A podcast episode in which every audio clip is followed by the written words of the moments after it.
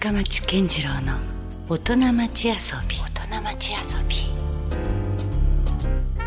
さあ、えー先週に引き続き今夜も遊びに来ていただいているのはアートディレクターでありグラフィックデザイナーの重村直俊さんです、はい。えー今週は遊び心をちょっとテーマにですねおはい。話をしていきたいと思いますので、はい。またよろしくお願いします、はい、よろしくお願いします。まあ、先週ですね、まあ、、はい。わゆるこうグラフィックデザイナーも数ある、はい。えーね、たくさんの方いらっしゃいますけども、はい。重村さんはどちらかというとその文字、はい、まあ、タイポグラフィーをベースにした、はえーまあ、デザインはい、の分野で、まあ、かなりですねいろんなお仕事をされてらっしゃる、ということが分かりましたけども、では果たしてねそういうものが原点というか、はい。そもそもそのどういうこう形、まあ、自分のこうイメージでそういうものが作られていくかっていうのは、はもしかしたらその遊び心っていうかね、そういう気持ちから生まれてるのかなと思ったりもしたんですけどね。いかがですか、あのですね、うん。まあこれはまあなんていうのかな、あのまあし仕事というのがまあグラフィックデザイナー、まああとまあタイポグラファーとも言うんですけど、はい。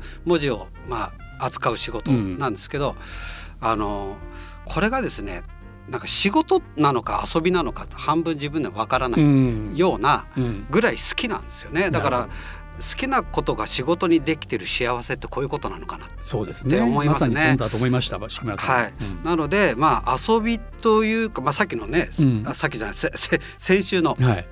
えー、とスカルのうん。フラワーショップの話のように、うん。遊び心の提案までをねクライアントさんに知ってしまうというのが、まあ私のポリシーでもあるんですけど、うん。これがですねやっぱ普段からどっか文字を見てるというかですうね、ん。だからあの忙しいんですよ。うん。忙しいんですよ。仕事じゃなくてですよ。街を歩いててそうですそうですそうです。街もだから最近このロゴのトレーナー着てる子多いなとかああはいはいまあ時代のなんかちょっとねね。流行みたいなのもありますしね。であここのこれが今流行ってんのかなとかですね、うん。うんだからまあ東京いると一番面白かったのは、うん。事務所が青山だったんですよ。はい。で青山から、えっと表参道に出て、うん。でずーっと降りていくと原宿じゃないですか、はい。でそれから渋谷まで歩いていくんですよ、ね。おまあまあ距離ありますけどね。まあまああります、うん。だから30分ちょっとかかるんですけど、うんうん。そうするとあのファッションがまず変わっていくんですようん人も。うん。であといわゆるこう広告がハイブランドからだんだんこうカジュアルになっていく、うん。うんその時の文字の使い方とか絵の作り方うん。がビジュアルの作り方が全く変わっていって原宿行って、うん。もう渋谷まで行くとまた違ってくる、だうん。からそれが楽しくてですね、でまあその頃若いのでお金もないので、うん。まあちょっとこうパッとお店に入ってフライヤーをいっぱい取りまくって、もういわゆるで渋谷の落書きとかあるじゃないですか、うんうんあれだってかっこいいタイポグラフィーだなって思う。確かに。グラフィティもね。うん。だからグラフィックがいいなっうん。て思って、なんて書いてるかは読めないけど、はい。読めないっていうのはちょっとダメだなとか言いながら、うん。そういうこうあの遊びというかですね、うん。だから一人でこうポケットみたいそうな。でもう当当時はやっぱりこうなんていうか今みたいにスマホがないので、うん。今今はもうずっといろんなとこ撮ってますよ。なるほど。だから旅行に行ってももうそのなんとか酒屋とかの酒の字がむっちゃお酒の形しとるやんとか、うん そういうの写真撮ったりとかですね、あここのマンホールはこういうあ別府はやっぱり温泉っぽく作るんだなとかいうのうんを全部ずっとコレクションしていってちゃんとこうあれですねアーカイブ的に残してるんですね。残してます。へとかねなんか。ーでも仕事じゃなくてですよね違います違います違いますもう全然遊びですよ。遊びなんですね。遊びなんだけど、うん。やっぱそれがなんか楽しいんですよね。いやわかりますすね。なんかあの今の話をお伺いしてると、はい。あの孤独のグルメじゃなくて孤独のデザインですよね。一人でこういろいろ頭の中で、ね、そうですそうですでそれがなんかね、うん。やっぱり仕事にそのうち生きてくるっていうか引き出しの一個にどんどん入っていくんですよね、うんうんだからやっぱりこう学生さんとかにもお話しする時には、うん。とにかく経験した方がいいよ、うんいろんなもの。をでいろんなものに興味持った方がいいよっていう話をよくします、まあ引き出しにもなるんですよねそれが後にね、うん。なのでねやっぱねそれあれですよ。街歩きはそうですし,、テレビ見てても、うん。普通 CM ね今のこうん。う CM 飛ばしたりするじゃないですか、はい。あのなんだ？YouTube でも何でも。うん。全部見るんですよ。なるほど。で、うん。テロップおもろいなこの文字とかね。わわわわってこう滲んだりするじゃない。ですか、はい。恐怖の時は絶対揺れてるでしょ、おうおうおうこれ最高やなうまいなって思うんですよね。うんでそれを我々デザイナーがプロが本気でやったらどうなるだろうとか、まあ映画でもそうですよね、うん。やっぱりまあいろんな文字も出てきま文字すしね。が出てくるので、だからそういうことね我々日本人はあの字幕版をよく見るじゃうなんいですか、うん字幕のフォントっってなんだろうとかね。あーはい。あのあれねええちゃんとちゃんとした映画書体があるんですよ。い。やなんかねあの昔の映画見てるとなんかちょっと不思議なそうそうそうフォント使われてましたね。そうなんそうなんです。今はかなりもうねもうもうかっちりしてますけど、はいかっちりしてますけど、うんうん。でねそれが流れて今度あの英語版見てると下に日本語出るんだけど、うん。スペイン人が喋ったらちょっとこっちにまた違うのが縦組みで出たりするじあゃないですか。ーありますねはい。もうそれがねたまんなくおもろいんですよね。それが面白いっていうのがまだね。だからねもうは半分ちょっと病気というかいやもうまあ職業病でもあるんでしょうけど、ですよね。だから、はい。結構僕の仲間はあの文字の変態って言われてるんですけど あのなんかそういう方がうん。なんか楽しんでいろいろ見れ、うん。あちゃんとでもストーリー頭入ってますよ。うん。入ってるんですけど、うん。やっぱそういうのを見るしあの、それこそエンドロールまで全部見て、うんで今最近エンドロールすごく凝ってますよねディズニーさんもああ確かにね、まあ、もしかしたら色がついてたりとかいろいろありますよね。でやっぱりね今まででうん。最高だったなっていうのがやっぱりデビッド・フィンチャーのう。ん「セブン」っていうブラッド・ピットが出た映画。はいはいはい。せ7つの大祭の映画なんです。あれずっと雨が降ってるんですよねあの映画。あれテロップも雨が降ってるんですよ。上から。うん。テロップ上から流れてくるんですよ。あそうでした。下からじゃなくて。普普通下からこうエンドロールで上がってくうんるじゃないですか。うんうんあれがね逆なんですよ。だからそれがね衝撃的でうんあここまで降らせるんだ。だからうん。トータルデザインってこういうことだな。うん。って思ったんですよね。まあそれデザインしたのがトマトっていうイギリスのデザインチームであのそれこそビオロ。はい。のオープニングのムービーとかやったデザイナー集団ななんですけどやっぱそういうのを見るのが好きっていうか、うん。探すのが好きっていうかですね、うんなんかだからやっぱりこうアメリカニューヨークのビルボードって映画の下の方にいっぱいこう監督とか色入ってるじゃない。ですか、はい。あれむちゃくちゃこう超体かかってるじゃないですか。うん。うんで我々日本人が映画館で見ると B1 ぐらいのポスターで見るとこれ読めないなってすごく長確かにね、うん、でありますね。あれでも相撲の番付と一緒で下から見るから文字が長くなってるんですよね。うん。だから相撲の番付もそうですけど全部もう文字を縦長にすると桟敷席から見てちゃんとした文字に見えるっていうのがやっぱり相撲文字のあの作り方で、うんうん、でビルボードのあの書体もあの大きいニューヨーク・タイムズ下のとこから見るとちゃんと読めるようになってるっていう。うんだそれもやっぱりきっちりしたデザインの作り方うん。だなっていうのをだからそういうところを見て遊んでますというか。なるほど。はい、まあ先週からね音楽好きって話もありましたけど、まあレコードジャケットなんてまたその最たるそうですそうです。また問題もありますよね、はい。はい。そこには当然もう文字もたくさんはい。入ってくるし、はい。まあトータルデザインというかそうですね。ありますからね。はい、だから僕も当時やっぱりレコードジャケットのデザインもさせてもらって、まあその時ジャズだチャーリー・パーカーとかいろいろと、はいはい。はい。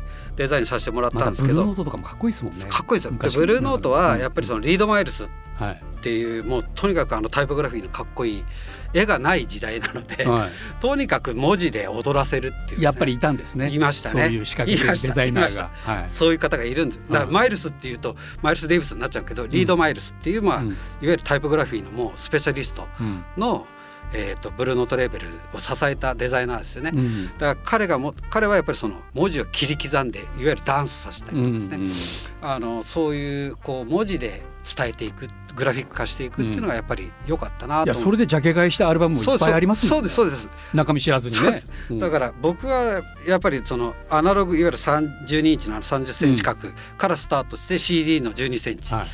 これねデザインの縮小したら全然違うんですよ。違うでしょうやっぱり。違うんです、で今スマホの中に入ってるこうね、ちっちゃなジャケットになると、はい。もう何が何だかわからない。もう文字もそれこそね潰れてしまうし。そうなんですよね、うんだからやっぱりそのデザインってサイズによって全部変えていくので、うん。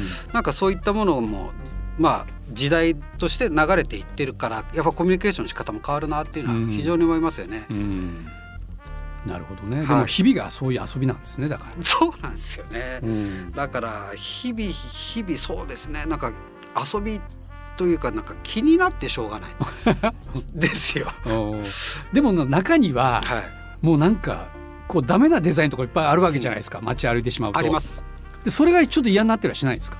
あのねうん若い頃は嫌だったんですよ。うんそのそれこそ、えっとスーパーのチラシとか、はいここれはちょっダサともうみたいなね。うん汚いなとかなんかもうこうしてるなって思ったんですけど一回ですねうん自分が経験してみたんですよ。うん。デザインしてって言われてやってみたことあるんですよ。スーパーのフライヤーっていうかチラシを。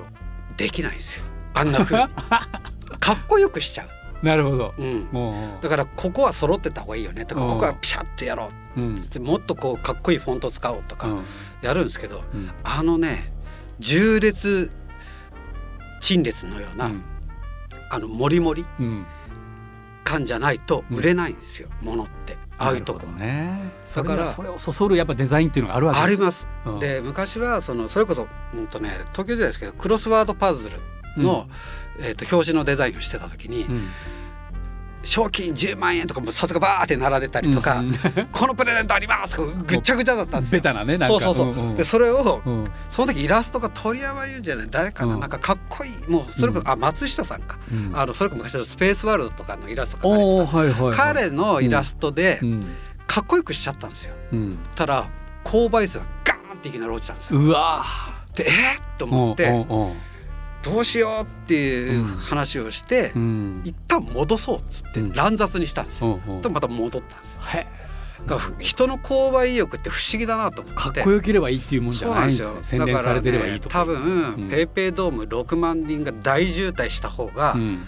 楽しいんですよね。うん。だ綺麗に晴天並ぶとうん。つまんない。流れてしまう。流れてしまう。うん。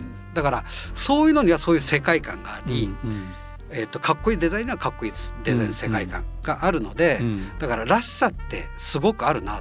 じゃあ今すべてをもう受け入れる。受け入れてます。受け入れてますだからあなんでこんなに乱雑かなっていう方を考えるんですよ。うんうんで揃えん方がかっこいいよなって逆にそういうコミュニケーションの仕方ってあるよな。うんうんだからそれこそアジア圏とヨーロッパ圏ってデザインの感じ違うじゃないですか、うんうん確かに。うん。やっぱりその雑多感みたいな。カオスというかね。カオスな感じを、の方がなんかその気分が乗るっていうかねなんかアジアの魅力ってそこはありますよね。そうですよね。色もわい雑な。極彩にやっちゃったりとか、うんうんだから多分そういうのが魅力になってるなっていうのに、やっと気づくようになりうんました、うん。だからその遊びまあ旅行行ってもそうですけど閑散としたそのいわゆるシャッター商店街を見てもなんか当時の面影を見ながら、うん。まあ、これはこの世界のまあなんていうのかな痕跡なのか、まあ、これからここは残した方がいいなとかいうのも見るし、うん。まあそれでアジアに行けばアジアのそのね夜もガシャガシャしてるし屋台もすごいし、うん。でヨーロッパ行ったらやたら洒落とるなみたいな、うんうん。やっぱりそまたねそうです価値観がそこには。あるしライトの付け方からも違うしとか、うん。やっぱそういうのがまあ僕の遊び心なんでしょうねっていうふうには思いますね。なるほどね、はい。だからなんかねデザインに とかタイポグラフィーにどっかくっつけてみてしまう、うん。まあ、癖というかですね、うん。まあ、そういう感じがありますね。そのやっぱ適材適所じゃないけどこう地域性もあったあります、あります。ありますよね。そのあたりがね別にそれどっちがいいとか悪いじゃなくて。じゃなくてうん。やっぱそこで成立する、まあうん。我々デザインの中でもよくそれは成立しないよねっていう言葉があるんですけど、うん。多分適用適所でそれはあの成立してるんだと思うんですよね。だからやっぱそこはいろんな経験をして自分でこう見てきて、うんでやっぱりそこにやっと腑に落ちるようになってきたなっていうふうには思いますね。なるほどなんかそういうこう全てを受け入れるところになんか遊びみたいなのを感じました今の話聞いてて。改めて重村さんにとってのね、はい遊び心とははい、何でしょうか？そうですね。まあ先ほどもちょっと話しましたけど、まあなんだろうな。僕はまあよくまあ仕事で言うと、うんまあ仕事の話になるんですけど、うん。まあ仕事と遊び半分半分みたいなところがあって、うん。でやっぱりそのなんていうのかなクライアントさんには、うん。とにかく一生懸命ふざけますようん。って言うんですよ。いいかいい言い方ですね、うんなんかなのでうんあの一生懸命真面目に大ふざけしますんで、うん。それを見てくださいっうん。ていう話をするんですね。だから、遊ぶにも一生懸命、うん。よく言うじゃないですか。遊ぶのも一生懸命で仕事も一生懸命しないとダメだよ、うんうんだからそれはなんか僕の一つの遊び心だと思うんですね。うん。だからあの本当にふざけるんではなくて、うん。本当にあの真剣に考えて考えて大ふざけをしてみるっていうのが、あの一つの定義というか、うん。まあ心得てるところでありますかね。なるほどね、はい。なんか適当ではダメですもんね遊びもねそうなんですよね、うん。だからとにかくもう多分凝り性だっていうところもあるかもしれないですけど、うんうんやりだしたらとことんいっちゃう、うんまあ仕事もそうですけど、うん。とにかく突き止めて突き止めてもう掘り下げて掘り下げていっちゃうっていうところもあるので、うん。なのでそういうこう遊びもどこまでいくかうん。ただ飽きるじゃないですか。そうなんですよね。ある程度。やりすぎると飽きるんですよね。そう飽きるんですよね。うん。でも行っちゃって飽きるのはいいし、うんうん。まあ最初からもうちょっと三日坊主でもいいからやってみようっていうのもいいと思うんですよね。うんうんだからとにかくチャレンジうん。するとうん。いうことでで僕あの仕事でもよくあるんですけどチャレンジカバーうん。っていうところがすごく大事だなと思っていて、であの僕ずっとサッカーやってたんですよ。小中高大社会人。あなかなか長いですね。長いんですよ。でなのでそこでやっぱりそのゾーンディフェンスとかいうのとかいろいろこうあって、戦略がありますよね。ありますよね。でそここでやっぱりチャレンジとカバーってすごく仲間と一緒にやっていく競技なので、うん。やっぱり仕事もまあチャレンジしながらカバーしていくっうん。ていうことはないとちょっとチャレンジばっかりしててもね、うん。っていうのあるじゃないですか。うんうん。でこけた時どうするっていうのもあるのでやっぱそこまで考えて仕事するし遊びもやっぱりちゃんとするうんうんっていうふうに考えてますね。なるほどね。はいまあデザインっていうのもねある意味こう孤独な作業なのかもしれないけども、やっぱりそのクライアントさんを込むそのチームというかそうですね。そういう方がよりはい、そうですね。あの歯車っていうかはいうまくできる。だからやっぱりその僕らデザインという作業をしますけど、うん周りにコピーライターがいたりうんカメラマンがいたり編集者がいたりっていろいろしますよね。うんだからそこはやっぱチームうんなので、まあ僕一人暴走してもしょうがないので、うんうん。あの必ずみんなでうん。チャレンジャーのカバーをし合う。っていうようなやり方をとってますね。うんなるほどね。はい。うん。そういうところがまあある種また遊び心にも、そうですね。だからうん。遊ぶ時も、だからチャレンジャーのカバーをしようと、うんうん誰かが失敗したらカバーしてあげようっていうような感じで作っていくとなんか仲間関係とかですね、うん。やっぱりその良くなるんじゃないかなと思ってますね。うん、なんとなくねこの一生懸命というあの、まあ、一生の書がところと書く時もありますけど、はいはいまさにそこが月村さんにとっては何かこうそのデザインというかねそうそうですね。いうところはいなんでしょうね。そうだと思います。うんこれからの重村さん、はいなんかある程度もう今までされてきてるじゃないですか。はいはい。でそれからまあなんかイメージしてることってありますか？ここからこんなことをチャレンジしてみたいなとか。あのーやってみたいなっていう今いろんなことさせてもらってるんですけど、うんうんあのまあ最近デザインって言ってもですねそのロゴとかロゴお願いしますっていういわゆる単発的なお仕事って少なくてうん。でどっちかというとそのブランド作ってください。いわゆるブランディングっていうことがあって、うんうん。そうするとこう定義から、えーデザインから、うん。えーまあ、社員教育まで、うん。ちょっとストーリーというか流れがありますよそうですね。そこはまあライトターさんとかいろんな方と組んでやるんですけど、うんそれのですね、うん。やっぱり一番大きいやつというか国をブランディングしたいっていうのがあってですほうね、ほう。うん。あの一旦僕あの福岡県ブランディングをやろうって言ってあの1年間ぐらいずっと携わったこそのとがあって。県の単位でそうですそうですそうです、ん。福岡県でやろうとしたんですけど、うん。なかなかやっぱりその行政の動きって難しいうん。ところがあるんで、うん。そのオリンピックとか大会ではなくて、うん。なんかこう一つの国まあそれは日本である必要ないんですけど、うん。ちょっとあのちっちゃな共和国みたいなところが、をいかに世に知らしめるかみたいな、うんそんなことができたら楽しいだろうなって思うんですよね。なるほどだからなんか各国いろんなこう国のブランディングって言ってるんですけど、うん。まあ日本でもなんかジャパンなんとかとかね、うん。いろいろやってるんですけどいろんな世界に行って言ってるんですけど、多分そうじゃないのかなとか、うん。そのいわゆるある工芸品を売りましょうとかではなくて、うん。なんかしっかりとこうなんだか他国と違う、何が、えっと軸なのかっていうのうん。をすごくこう、なんか見極めるような仕事とかなんかそれをの一番大きいやつっうんていうのをやってみたいなって思うんですけどおね。ーだから僕らよくえちっちゃな企業の場合のそのいわゆる軸を見つけるっていう作業の場合は、うん僕はよくあの実家を作りましょうって言うんですよ。うん実家があると失敗しても帰ってこれるよね。うんうん。だからその実家をしっかりした骨組みで作りませんかっていうのがブランディングの基礎だと思ってるので、うんまあ、それ言葉だったりデザインだったりするんですけど、うん。なのでなんか我が日本もですねしっかりとしたなんか実家が作れないかなとかねなるほど。なんかそういうふうになんかね平和なので、うん。日本にいると、うん。なんかねなんかなんかできないかなって思うんですよね、うん。だから今海外ね世界情勢こんなことになってるんで、うん。なんかまあなんかうまいことみんなが平和になれればいいなと思うんですけどデね。ザインが世界を変える。そうなんですよね。ただうん本当に、うんえっとそう思ってる人って結構多くてですね、うんまああのまあし僕は直接知り合いじゃないんですけど、あのいわゆる Google フォントを作ってる人が福岡出身の若い子いるんですよ。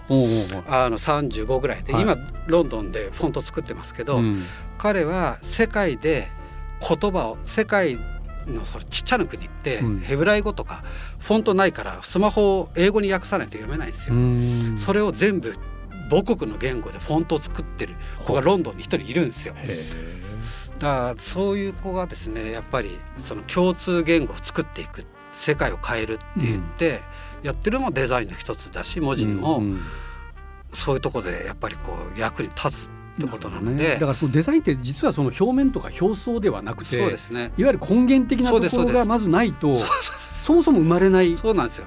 ものですよね。そうなんですよ。だからお化粧はいくらでもできるんです。うんうん、だけど本質っていうかですね人間のそのもともと持ってる性格とか、うんそういうものがしっかり作んないと、うんなかなかね化けの皮が剥がれるじゃないですけど、うん。そういうことが起きやすい。うん。なのでやっぱり我々あのただかっこいいでしょって作ってるわけではなくてどうしてもこうしっかりコンセプトを作ってそれを言語化して、うん。で初めてお化粧ができると。うん。でそれを多分皆さんが見ているのはそのお化粧の部分だけなので、うんうん。まあそういうところもあるのでそのまあいろんなものを見るときになんでこんな文字使ってんだろうってうん。思いながら見るとまたい普段の生活も楽しくなったりするのかなってでそこにやっぱり必ず理由があるわけでありますなぜそのデザインに落ちたかっていうのがねありますあります。だからなんかこの進化の過程とか見てても面白いですいよね。やそうですね。なんかそのこうなりたいからそうなっていくようはない進化を割と辿ってるじゃなはいいですか。そうですね。獲物を獲得しやすいようにねね 目がついたとか、はいはいはい。そういうことと一緒のような気がしますよね。一緒だと思います。はい。うんなるほどね。じゃあ、はいい、ずれ国家のデザインを できるといいなどこ。の国なんやろうな。やってみたいですもね。はやもうなんか日本じゃないかもしれないですねそれはね。まあそうかもしれないですね。なんかやってみたいですね。うんでもなんかそういうところもちょっとはい野望というか、はい野望ですね。楽しそうですね。はいけたらね。はいいけたら楽しいと思ってます。まあなんか僕も改めてこうそのデザインって何なんだろうっていうのがね、はいすごくこうし触発されるようなあそうですか。そういう話です。すごい楽しかったんであすよ。あ。りがとうございます。でもっともっとだからその重村さんの世界観、はい。まあ、デザインとはみたいなところに触れるようなはい。きっかけってなんかないんですか、はい。えーっとまあ今あの弊社の事務所のホームページもあるんですけど、うん。えーっとそれとはまた別でですね、オンライン講座なんですけど、う韓国の会社なんですけどね、はい。あのいわゆるデザインができるまでっていうか僕の僕の大解剖みたいな感じなんですよ。まあタイポグラフィーの基礎から、うん。この案件に対してはどういう発想、まあいわゆる掘り下げをして、うん。下調べをしてどこまで積み上げてこの造形に行ったかみたいな、うん。作り方までを全部講座してる、えっとね、20講座あってはい、トータル時間一気に見ると40何時間見ないといけないっていうようなはい。ものがこれあの優勝なんですけど。えしかも韓国ですか、韓国なんですよ。はい、まあ、よろしければと。誰でも参加できるんですか？オンライン講座っていうのは。参加というかですねダウンロードするんですよ PC の方に。はいでまああとはずっとダウンロードしちゃえばずっとい途中でやめてもいいし一気に見ると多分疲弊するので。40時間ですからね。そうですそうですなるほど。なのでまうんあ基礎からなんからああこうやってデザインってできてるんだあでも今からねそういうめジャンルを目指したい人にははいいいんじゃないですか？だからあの、うんまあおなじみかなわかんないけどあの、うん九州ロゴマークうんができるまでのお話とかもはいしてます。うんでまあそれに次いで、えっとそれを見た、はい。えー東京の会社さんが、ううんちでも作ってくれとうん。全然違うパターンで、はいっていうオファーを受けましてリリースされます。それも SNS これもオンライン講座なんですこはいそっちは多分2時間ぐらいです。時間。でどちらもあれですか？有料は有料は有料です。うんなるほど。でその東京の方は、えっと、極所の、えっと、博多旧市街ライトアップうん。のロゴねはいはい。ロゴを僕作らせてもらあったんですけどそうあれもそうだったんなのでそれができるまでの話を。してます。それもずっとエンドレスでやりそうですね。そうなんですよ。ね。そうなんです。それできるまで それできるまでで仕事はあの仕事っていうかですねそういった講座ができる、まあ興味があれば、うん。あのごごご購入いただければはい。ありがたいと思います。それも重村直俊で検索をはいすれば大丈夫です。はい。わかるんですね。はい。なるほど。はい。じゃあもしこのね先週今週とはい。話をお伺いして、まあはい。興味を持ったという方は、はいもっと深いところに行きたい方はね、はいかなりぜディープだと思います。ひ そのオンライン講座をね、はい。ご覧になったらいかがでしょうか、はい。ということで、はい。えーでも本当に楽しかったです。2週にわたって、あこちらこそありがとうございます。はありがとうございました、えーゲストはアートディレクターグラフィックデザイナーの重村直俊さんでした。どうもありがとうございました、ありがとうございました Love FM Podcast. ラブ f m のホームページではポッドキャストを配信中スマートフォンやオーディオプレイヤーを使えばいつでもどこでもラブ f m が楽しめますラブ FM.co.jp にアクセスしてくださいね Love FM Podcast.